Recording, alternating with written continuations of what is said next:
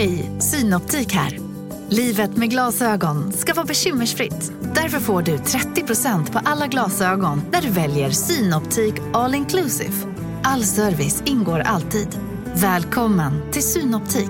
Välkommen till McCafé på utvalda McDonalds-restauranger med barista-kaffe till rimligt pris. Vad sägs om en latte eller cappuccino för bara 35 kronor? Alltid gjorda av våra utbildade baristor. Som medlem hos Circle K är livet längs vägen extra bra. Just nu får du som ansluter dig 50 öre rabatt per liter på de 3 första tankningarna och halva priset på en valfri biltvätt. Och ju mer du tankar, desto bättre rabatter får du. Välkommen till Circle K.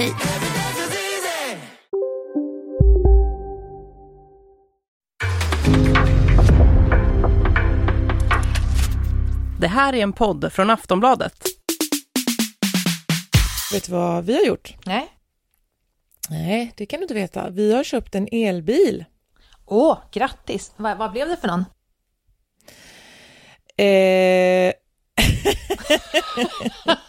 En röd, blå. En som går på el. Nej, den är svart. Okej, men en sån elbil, det vet jag.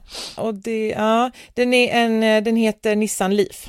Jag bara dummar mig. Jag vet att den heter Nissan Leaf. Och jag är inte upphetsad. Nej, men det blir man väl inte av en elbil, eller? Nej. Eller någon bil. Nej, för jag trodde att... Nej, okej. Ja. Vadå, trodde det är det att jag måste sluta vila mig tryggt i att du alltid kommer ha en annan ståndpunkt. Nej, jag trodde att du skulle säga, va? Det är ju jättekul. Va? Känner du inte känslor? Nej, men det ska ju vara något spännande och roligt. No. Men så Joakim kom hem med den och sen... Ja, och sen så fick han nästan tjata på mig att jag skulle... Känna känslor. Ja, men att jag skulle köra iväg med den en liten bit. Och ja. Och det är så här, du behöver inte ta ur nyckeln utan det räcker med att du har den i fickan. Du kan ha den i fickan hela tiden, du behöver gå fram och trycka på knappen och sen bara, jaha. Men det är som att jag är för, trots att vi har så otroligt gamla och fula och bilar, jag känner inte att det är, och också så har vi ju då lämnat en bil i inbyte då, heter det, va? Den som gick eller den som inte gick? Faktiskt den som gick. Det var lite, dåligt tänkt tycker jag. Ja, men båda är ju 7-sits då, de gamla. Och, men den som inte går så bra finns lite mer packutrymme. Så att det fick bli så. Och den är också ännu mer miljövänlig och bla bla bla. Men just det här att den inte går överhuvudtaget, det bekymrar inte. Det går att packa, men den kör ingenstans. Ni kan ha som extra förråd. Det har sin charm. Faktiskt, Klara. Mm. Och också, jag kan inte kokettera med att jag har skruttiga bilar om jag inte har skruttiga bilar. Så att jag får se det på det sättet. Och också så... Nej, men man har väl ändå någon slags relation till sina bilar på det sättet att man som vuxen minns alla bilar och hur de tog på en och så. Mm. När jag var då hade vi en sån och så blir man nostalgisk och sådär. Och den här bilen som lämnades in nu, den har vi ju haft i 14 år. Och så den var med när Kalmar FF tog allsvenskt guld. Då körde jag den här bilen med, vi fyllde den med folk vi tycker om. Och inklusive en bebis då som jag hade vid den tiden. Och så körde vi ner till Halmstad och så såg vi Kalmar FF ta guldet. Jag sprang ut med vagnen bland alla människor där på planen och så. Och det är ju kopplat till den här bilen. Och ändå så händer ingenting i mig.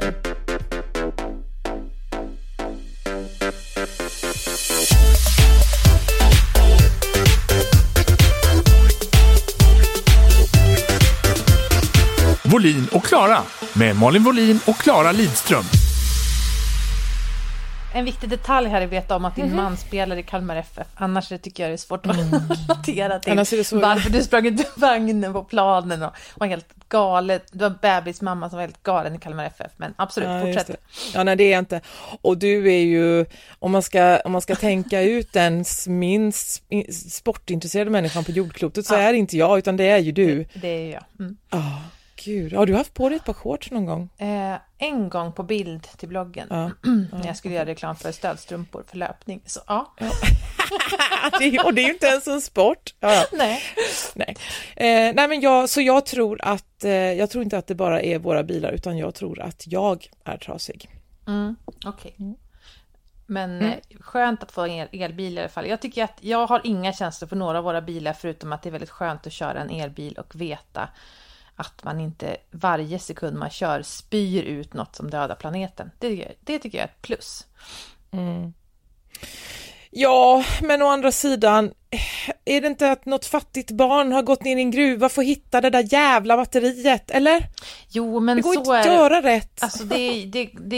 Alltså det man borde väl bara egentligen inte åka bil alls. Men man har 52 barn som du har och bor i Kalmar och ibland vill se Kalmar FF ta guld, så måste man ju ha en bil. Så är det bara.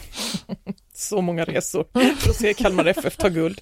Ja, fast nu ska jag inte skratta först som skrattar först, utan de ligger faktiskt 3 i tabellen, så att vi får väl se. Ja. Och då har jag en elbil och jag kommer inte kunna ta, för jag hoppas att de tar guldet på nära håll så att batteriet räcker. Hej, Clara och Malin här. Från och med nu hör du oss bara hos Podmi. Och vi har en present till dig.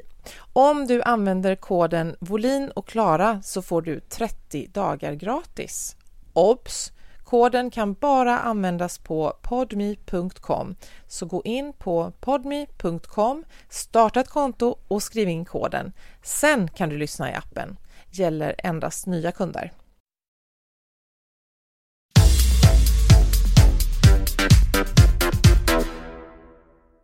Ja, vad vill du prata om? Va? Sa du till mig? Vi har en podd här ihop, Clara. Jag tyckte det var så konstigt. Jag tänkte att det lät som att du ropade till något barn som har kommit in och försöker avbryta i bakgrunden. Du säger va, liksom lika brutal som min mamma där liksom. Va? Istället för att så här, förlåt, vad sa du? Va? Ja, okej. Okay. Åh, gud. Ja, men jag tror att vi ska ha musik. 5 juni 1998. Tjenixen Pixen. Läget har ändrats drastiskt. Nyss fick jag höra att Lelle varit själv med de coola killarna ur klassen och att Hubbe gav Lelle en blöt kyss på kinden. Jag lovar att de är kära nu. Hur kan man göra så? Hon vet ju att jag är kär i Hubbe. Falska stropp! Mina chanser är nu minimala. Hur kan man vara så korkad som jag och inbilla sig att han känner något särskilt för mig? Man kan nog säga att det här var en läxa för mig. Det enda som håller mig uppe nu är något som Pedde sa. Han sa att Clara, hon kan man tycka om. För hon är den enda som kan vara både med poppisar och töntar. Men Hubbe sa faktiskt att jag skulle vara mycket mer poppis om jag var med de tuffa tjejerna. Men då han sa det blev jag ännu mer övertygad om att jag tillhör töntarna. Det är min plikt att hjälpa dem att få samma rättigheter som coolingarna. Mitt hjärta har gått i tu, men jag kan ändå inte gråta ut. Jag är chockad och jag är ledsen. Det här jag hoppas vid din gud att du har bytt ut namnen och hittat på dem. Nej, det har jag inte. Det är helt äkta namn. Peddo och Hobbe och men det är för kort, det var deras smeknamn, så förhoppningsvis kommer de inte identifiera för normala människor, för oss, förutom för oss som gick i den klassen. Det här är ju alltså ett exakt utdrag i min dagbok och inte manuset till någon vuxen som försöker skriva på ungdomligt 90-talsvis, för att så här sjukt skrev jag poppisarna och coolisarna och vad sa du? Tjenixen Pixen. You had me at. Men alltså det som är så jävligt. Ja, men hur gammal var du? Det här var 98, 14. Så jag var väl 12 eller 13. Jaha. Mm. Ja.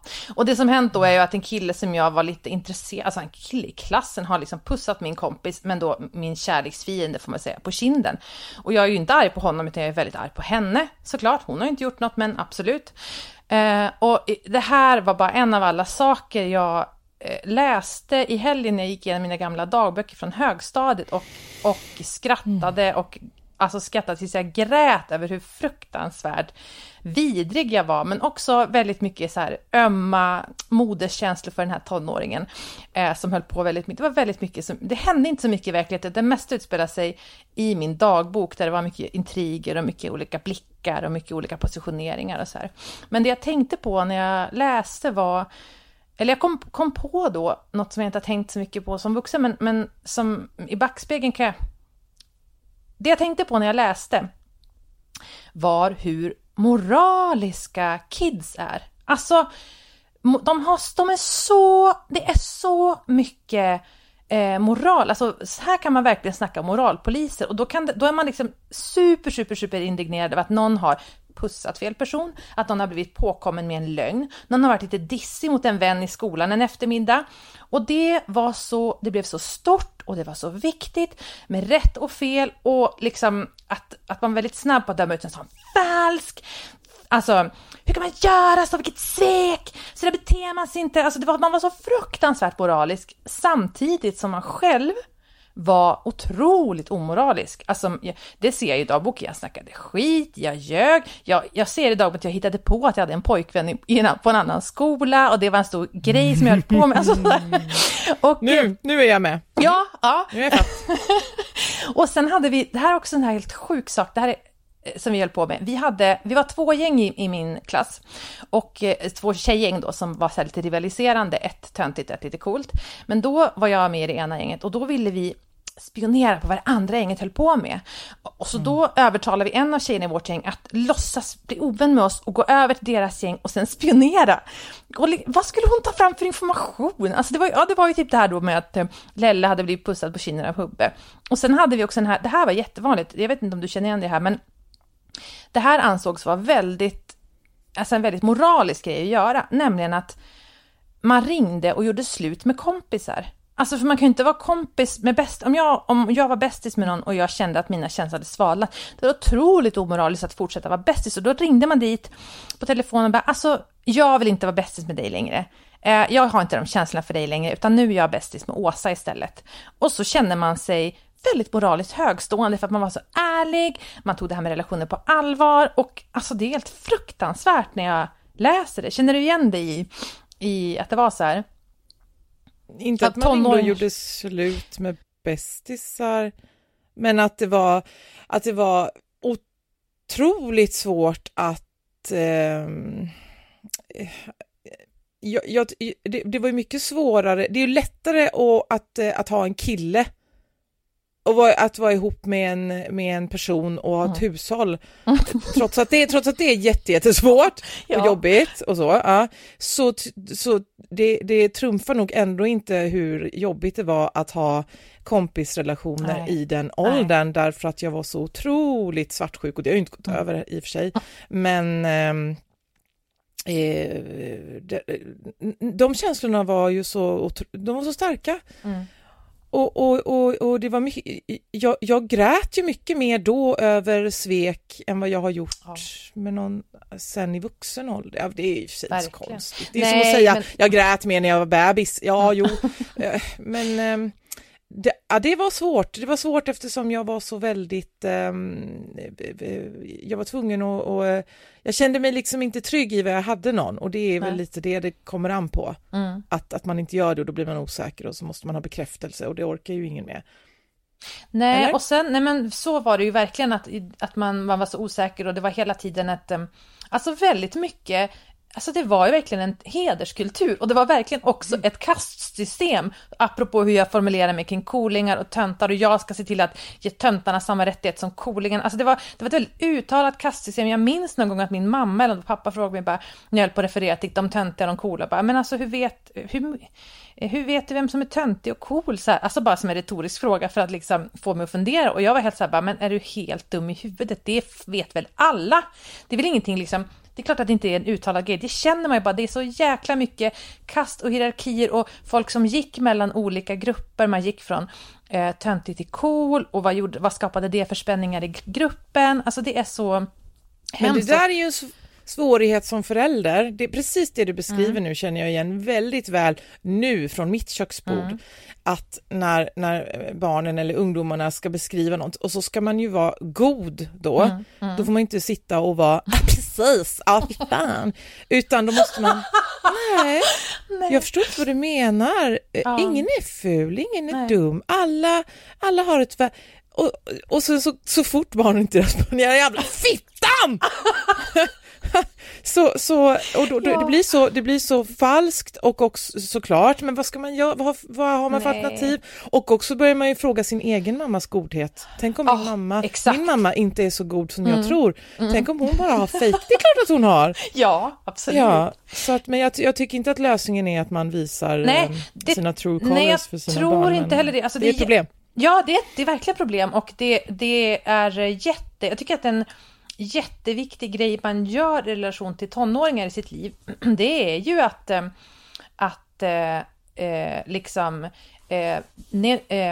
mildra deras starka moraliska indignation.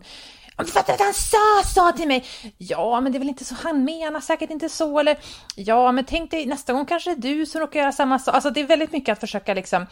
De är så här jättefyrkantiga, jättemoraliska, och så försöker man då, eller som vuxen måste man då hjälpa dem att mildra och liksom vara så här, det är väl ingen fara, och ta inte så alltså ta dem på allvar, men liksom mildra det, för att det är det som också gör att så fort någon gör, alltså den där intoleransen som man har i den åldern gör ju också att folk är så utsatta för mobbing och allting och utanförskap, för att det räcker med att ha fel sko eller skratta åt fel skämt, eller alltså det är så himla lätt att falla ur. Men den här moraliska sidan finns, den är ju också, det är mycket som är bra med det. Jag tänker också att man blir väldigt passionerad för saker man tycker om. Alltså till exempel, jag blev ju feminist då i 7:an, ett år efter jag skrev den här dagboken, och då gjorde jag bara en hel omvändning. Jag läste Fittstim och jag fick bara massa så här insikter och liksom, och då började jag ju verkligen hata killar. Alltså jag var ju fortfarande killtokig, så jag ville hela tiden ha pojkvänner och så, och det hade jag aldrig några pojkvänner, men jag hade liksom ett väldigt starkt hat och väldigt stark aversion mot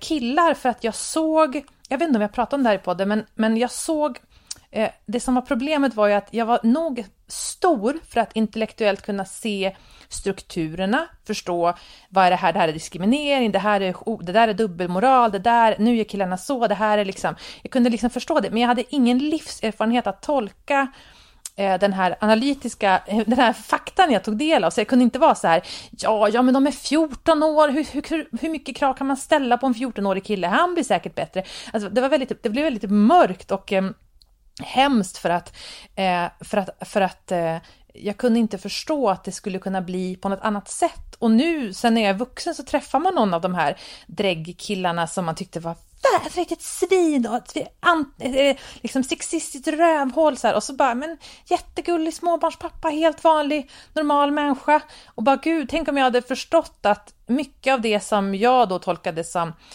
kvinnohat när jag var i 14-årsåldern är bara att man är 14 år och det går över. Är det inte också ett stort problem att du var 14 år, blev feminist, men också så ville du jättegärna hångla? Ja, jag vet. Det var ett väldigt stort problem.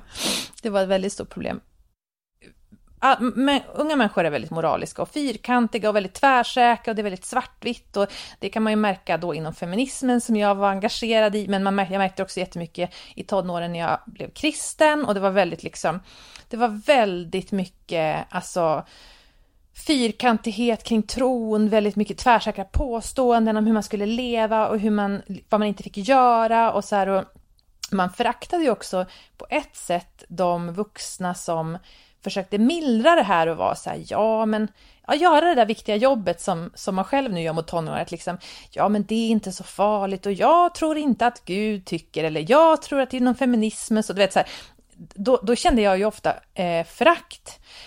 Och sen så har jag nu bara funnit mig vid 36 års ålder som en sån person själv, jätteurbelaskad. Liksom, jag är jätteblaskig i min feminism, jätteblaskig i min tro, jätteblaskig i min moral. Alltså det är som att det har inverterats. Om jag var väldigt moralisk utåt förut och väldigt... Hej, Susanne Axel här. När du gör som jag och listar dig på en av Krys vårdcentraler får du en fast läkarkontakt som kan din sjukdomshistoria. Du får träffa erfarna specialister, tillgång till lättakuten och så kan du chatta med vårdpersonalen. Så gör ditt viktigaste val idag, listar dig hos Kry. Okej hörni, gänget, vad är vårt motto? Allt är inte som du tror. Nej, allt är inte alltid som du tror. Nu täcker vårt nät 99,3% av Sveriges befolkning baserat på röstteckning och folkbokföringsadress. Ta reda på mer på 3.se eller i din 3-butik. Big Mac har miljarder fans över hela världen. Under mer än 50 år har den skapat popkulturell historia. En legend med 100% nötkött och den mytomspunna såsen. Nu finns Big Mac för bara 39 kronor på McDonalds. Tillåtande mot min egen dåliga moral inåt, så är det tvärtom nu. Jag är ganska så här blasé kring andras dåliga moral, eller liksom men eller om andra gör trevliga saker så kan man som vuxen kvinna känna att det är väl inte så farligt, men däremot mycket hårdare inåt mot hur jag, alltså med att se hur jävla dålig moral jag faktiskt har, eller gud vad falska eller gud vad småaktiga eller så. Det är som att det har vänt på sig med åldern. Mm. Det är också att du är kvinna, att du är hård mot dig själv inåt, eller? Ja, men jag tycker inte att det borde gå bort. Jag tänker att fler borde bli så, eller? Det är väl bra.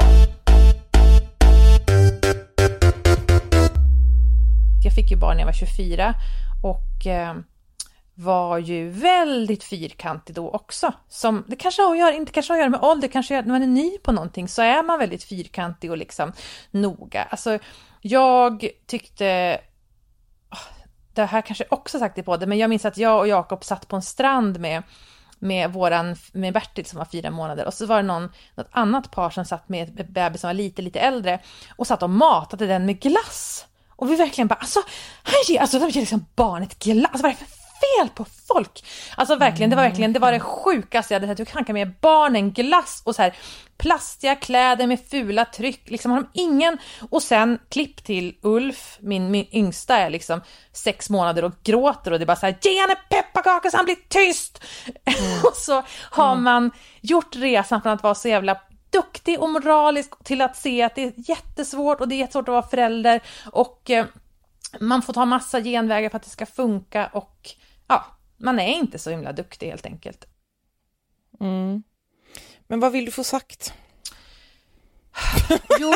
Det jag vill få sagt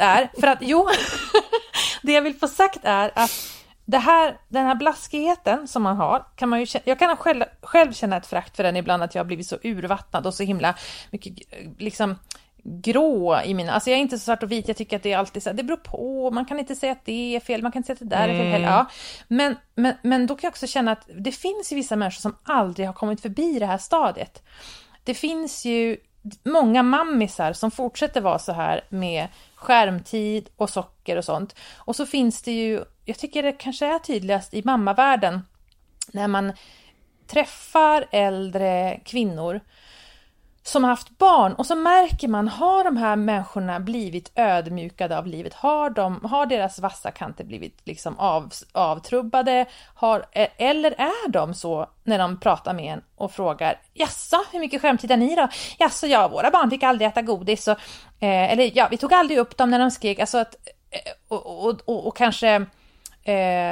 politiskt också, att man tycker men jag skulle aldrig tillåta sådär som det är i skolorna idag, att man hör liksom att den här personen har inte genomgått det här blaskiga urvattnandet och är en fruktansvärd person.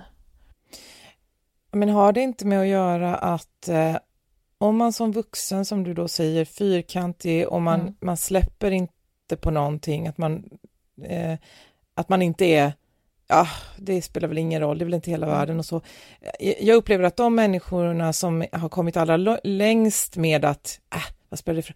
De kan ha ju mer energi och tankeverksamhet på de saker, de större frågorna i livet, de mer viktiga sakerna i livet, vilket gör att de vinner ju på alla sätt och vis, och att jag tänker om mig själv att jag kanske strävar efter att komma dit och är på väg dit med ålder och med att man nöts ner, men att jag fortfarande är väldigt mycket i detaljerna och kritiserar vad folk säger och hur de formulerar sig i sociala medier eller i, vad det kan vara. Och att varje gång jag noterar det här beteendet hos mig själv så tycker jag lite mindre om mig själv. Därför att jag borde veta bättre än och vara petig. Mm. Ja. Usch, måste vi sluta podda nu? För vår podd går ju ut på att störa oss jättemycket på folks. Men grejen är att jag tycker ändå att det är en viss skillnad, för att det är också så att vet man om det. Det här är också att du, som du säger, du tycker mindre om dig själv. Jag är också väldigt medveten om det här är jävligt barnsligt av mig. Det här är fånigt. Därför håller jag på med det här. Det här är en fånig grej. Men nu tänker jag att bry mig om det ändå. Men om man är liksom aningslös. Man på riktigt tycker man det är så viktigt med skärmtid eller socker eller vad fan det nu är. Att man liksom inte kan... man kan inte lyssna på folk. Man kan inte bry sig om saker på riktigt. Så är det ju... Så jag hoppas att det finns en skillnad däremellan. Men det tycker jag ju är så underbart att närma mig 40. Och att de flesta av mina vänner är ju 40 plus. Och jag har ju dessutom... många kvinnor som jag står nära som är liksom uppe i 60-årsåldern. Och det som är så skönt, det är också att jag har kunnat haka på den där visdomen som du sa, att vara sådär, att se the bigger picture. Jag tänker på min svärmor som, när jag diskuterar feminismen, hon är väldigt feministisk och liksom väldigt medveten, så orkar hon aldrig bli liksom arg. Det här var kanske länge tillbaka då, men jag sa någonting om att raka benen och så ja, men det är inte så noga, det kan bli bra på många sätt. Alltså, man orkar liksom inte, man orkar inte peta i små saker, man orkar inte heller peta i barnuppfostran i små saker. Det viktigaste är liksom att ge kärlek och fyll på, och sen blir det säkert bra på något sätt. Jag vill inte höra andra kvinnor vara såna, men jag vill gärna ha friheten att vara det själv. Därför jag behöver ju inte höra mig själv, men också det här att prata om andra personer, det är liksom små människor som sysslar med det, man ska prata om idéer och vad det heter. Men det är ju så gott. Det ger ju så mycket energi. Och jag är trött på att tänka att det gör mig till en sämre människa. Man måste väl kunna ha både och, men min mamma då, och det är väl, och om min mamma och dina kvinnor du känner i den åldern hade haft en podd, då hade de romantiserat 80-åringarna och att de är så duktiga och värdiga och så vidare, så det är ju någonting som kommer med åldern, det är vi inte de första att komma på, men min mamma, hon, om någon är dum mot henne så tänker hon så här, okej, är det här någon jag bryr mig om? Är det viktigt för mig att, nej det är det inte, då bara struntar hon i det. När man hade kunnat ha lite kul med det och gå in i det och gå upp i det och prata med Joakim och om det, och för det vill ju han jättegärna göra. Men är inte det mer en fråga om personlighet? Alltså du kommer ju inte bli som din mamma bara för att du är i hennes ålder. Men nej, det är det jag vet. Hon är och det är väl... än dig. Ja, hon, och det är ja, bara det är, så. Är, men det, men är bara det är också så att hon skulle inte kunna skriva krönikor i Aftonbladet, för då gäller det att fan bli irriterad över det mesta och hitta en vinkel på det. Jag tycker också, alltså det handlar ju inte om att vara det här är ju inte att vara en vuxen kvinna som är så här, nej, alla ska få vara som är, låt tusen blommor blomma, alla är lika, inte alls det mesiga, lite så här aningslös, utan man kan tvärtom vara ganska skarp, men man är krass liksom, ja, där kan vi inte hålla på och bry oss om, nu gäller det att fokusera på det viktiga här, alltså det är mer den attityden än att vara så här liksom lite aningslös och bara tycka att allting går jättebra, för det är inte alls samma sak, utan det är, man kan vara jäkligt vass och hård, man kan kanske vara ännu vassare och hårdare feminist till exempel, men man får inte för sig att liksom, ja men så kan jag känna inför hela, så jag, det jättestor del av de här feministerna som kom fram samtidigt som min blogg blev stor, att jag har liksom känt så här, Ja, men alltså, den här feminismen, och de har gjort en jätteviktig sak för feminister vissa av de här stora, mer offentliga feministerna, för unga tjejer som kommer fram. Men om man själv blev feminist när man var 14, så har man ju, då var Linda Skugge och Belinda Olsson och Karolina Ramqvist, de gjorde ju det där för mig när jag var 14, så att jag idag inte måste, så att jag befinner mig på en annan plats i min feminism. Jag tycker att mycket av den feminism som diskuteras i offentligheten är väldigt ointressant, för att den är just på den här nivån. Raka eller inte raka benen? Får man visa bröstvårtan? Ja, alltså det, nu ska jag visa vilken... Att jag också har en valk på magen. Alltså det är väldigt mycket som jag känner bara så här, jag orkar inte ens bry mig. Det här har ingenting med att göra. Alltså jättebra att de gör det mycket, mycket bättre än det mesta annat som finns på Instagram till exempel. Men det rör mig liksom inte i ryggen. Det känns som att det är en sån perifer del av det som är viktigt för mig med feminism och jämställdhet.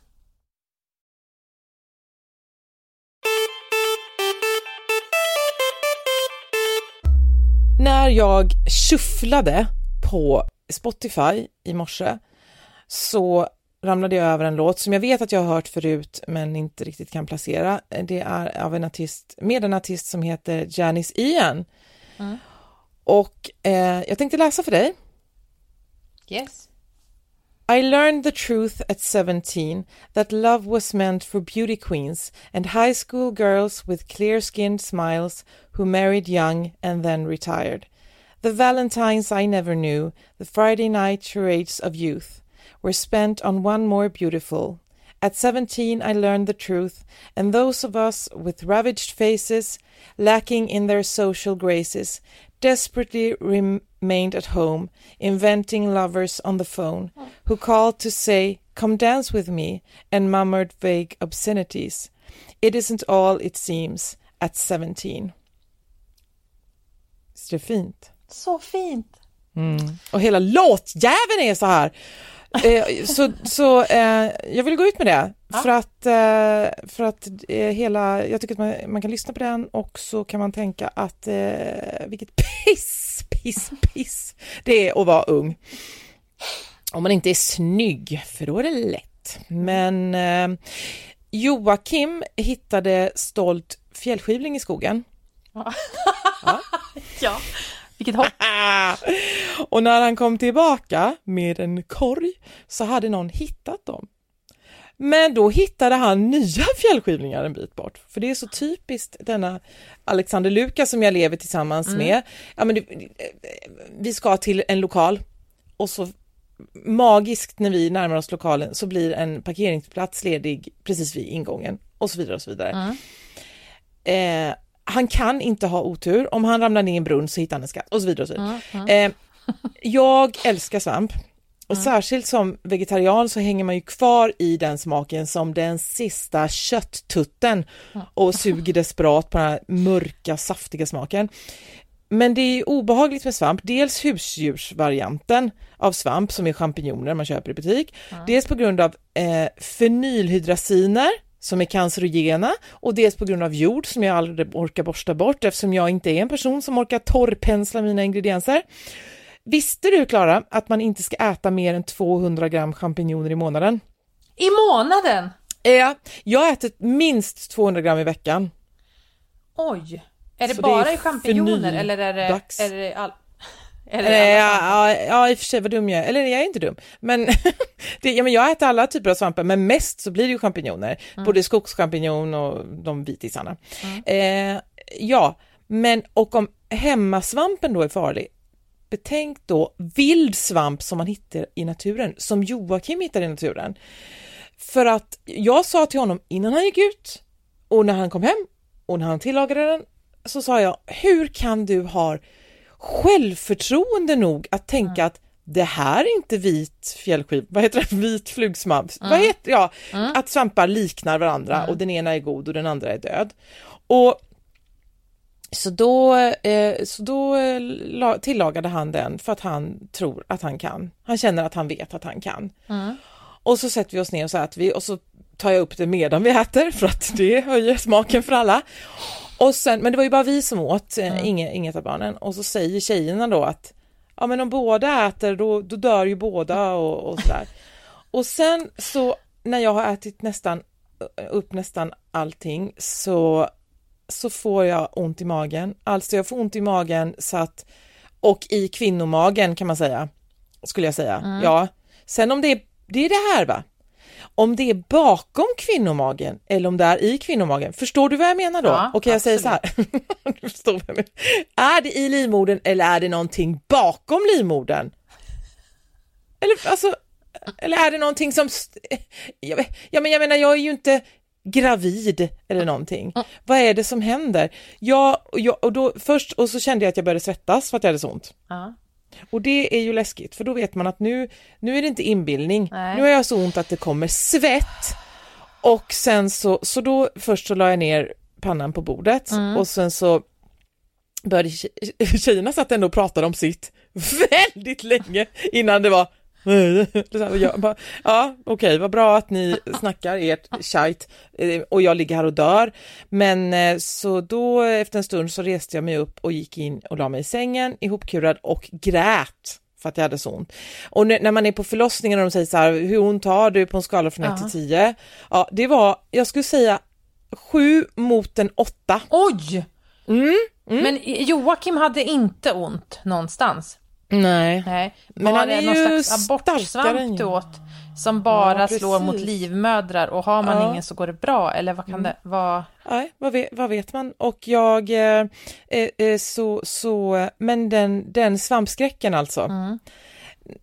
När man tänker på de här som äter giftig svamp och så slås alla organen ut och och sen om de har tur så dör de. Jag läste typ att gamla svamplexikon då man ska inte använda gamla svamplexikon, för att förut så kollar man ju giftighet genom att äta dem, men vissa svamp, och det gick bra och då var den är ätlig, men typ att vissa svampar är ju då inte då giftiga första gången, men om du äter dem 4 gånger så dör du typ, för att då har ju giftet lagrats i kroppen. Så man ska verkligen, så nu kanske det var att du har ätit stolt fjällskivling den 5:e gången och nu var det spiken i kistan, kan det vara så? Måste du använda ord som kista när jag pratar om att jag var rädd för att dö? Men du sitter ju här nu och poddar, så att så farligt kan det inte ha varit. Ja, nej. Jo, så farligt kan det ha varit, för det var jag det gällde. Det som tar ner smärtan från en 7 mot 8 till en 5, det är ju också när familjen blir lite sådär, ska hon dö? Fan, man känner kärleken. Och så de frågar hur det är och de kommer nära mig. Och jag fick 2 Alvedon och sen så fick jag en sån här värmedyna på högsta hastighet eller vad det heter. Och sen så på kanske en timme så gick det över och jag vet inte vad det var. Det kom ju verkligen från ingenstans, och det var ju det som gjorde att jag trodde att det var svampen som satt sig i livmodern. Men... Vad skrattar du åt? Nej, att jag vet inte hur du tänker att din biologi sitter ihop om du äter svamp och den hamnar och gör ont i livmodern. Men absolut. Fast varför inte? Jag menar... Ja, men... Okej. Okay. Ja, nej. Men jag klarade mig, men jag har ändå så svårt att förstå att människor vågar plocka svamp och tillreda. Det är ett självförtroende som jag aldrig, och då har jag ändå ganska... Men vågar du inte plocka? Starkt självkänsla och starkt självförtroende, men aldrig någonsin. Jag skulle inte ens våga gå in på en champagneodling och plocka svamp till mig själv. På en champagneodling? Nej. Ja.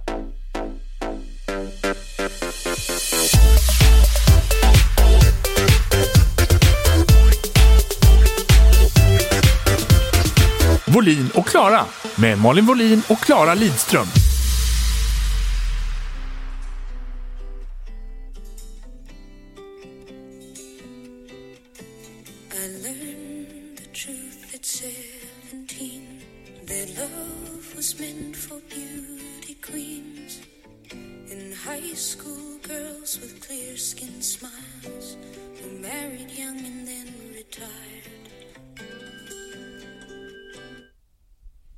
Där tar det slut. Fint, då trycker vi av.